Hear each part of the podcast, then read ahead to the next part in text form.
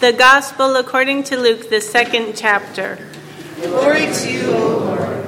In those days, a decree went out from Emperor Augustus that all the world should be registered. This was the first registration and was taken while Quirinius was governor of Syria.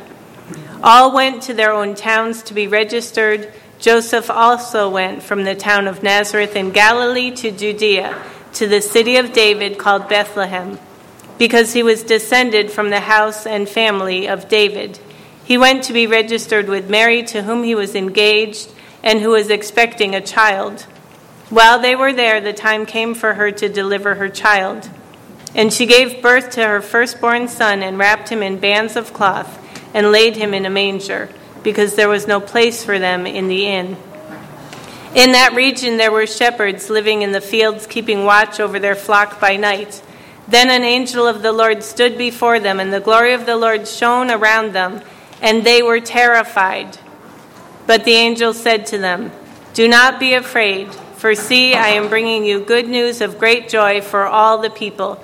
To you is born this day in the city of David a Savior, who is the Messiah, the Lord. This will be a sign for you. You will find a child wrapped in bands of cloth and lying in a manger.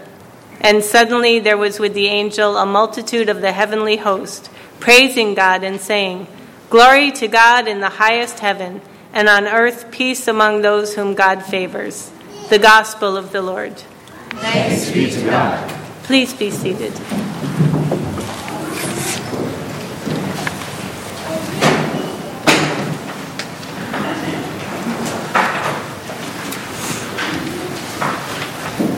My friend got an unexpected offer to be a mom.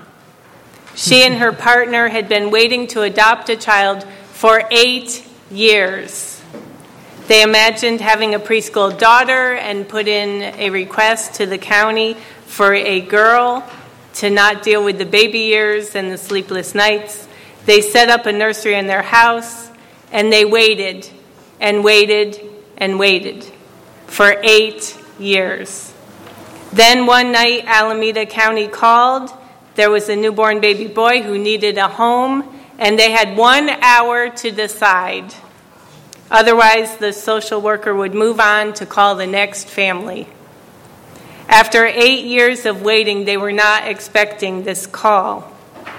They didn't need to pray about it, it was an answer to prayers already prayed. So they called back and said, Yes, this baby can come home with us tomorrow and they ran out to buy diapers and formula and anything else they could think of that a baby might need. Unexpectedly, they became parents overnight. At the first Christmas, Mary and Joseph had the usual nine months to get ready for baby Jesus.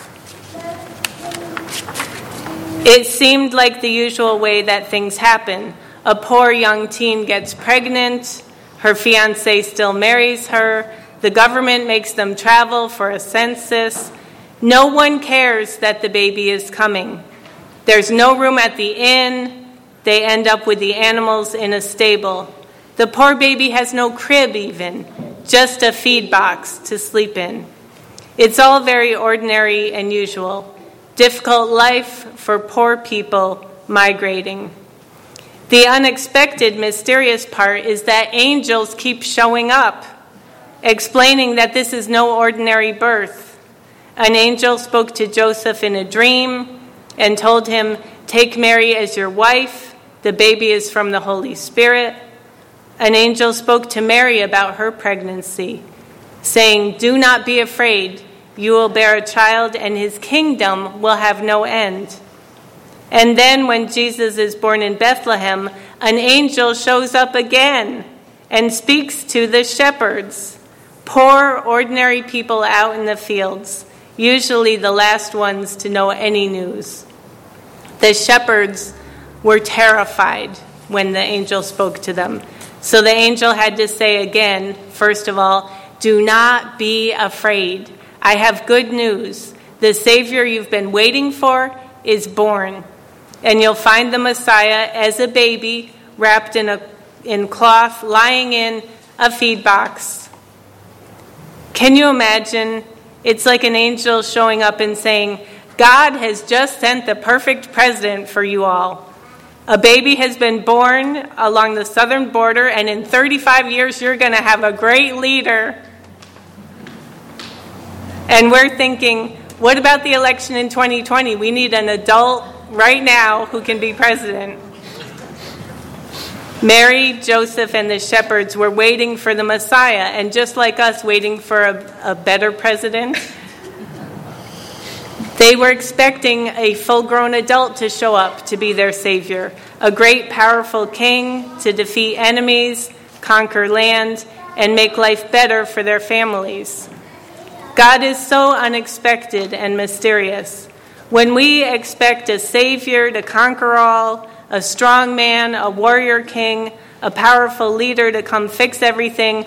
Or the other thing we expect is a fairy godmother. Do you realize that? We want someone to show up with a magic wand and just say, Cancer be gone, war be gone, Congress function properly, right? This is what we want. We want someone with a magic wand.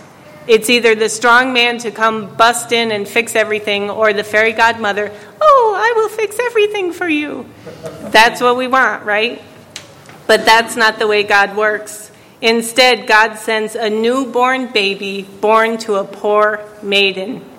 And God enters our usual, ordinary lives with our struggles, our insecurities, our health issues, our loneliness, our concern for our loved ones. And unexpectedly, God shows power in vulnerability by trusting us. God says to us, I am placing myself in your hands as a newborn baby. Will you make a home with me? And all we have to do is be not afraid and listen to the angels.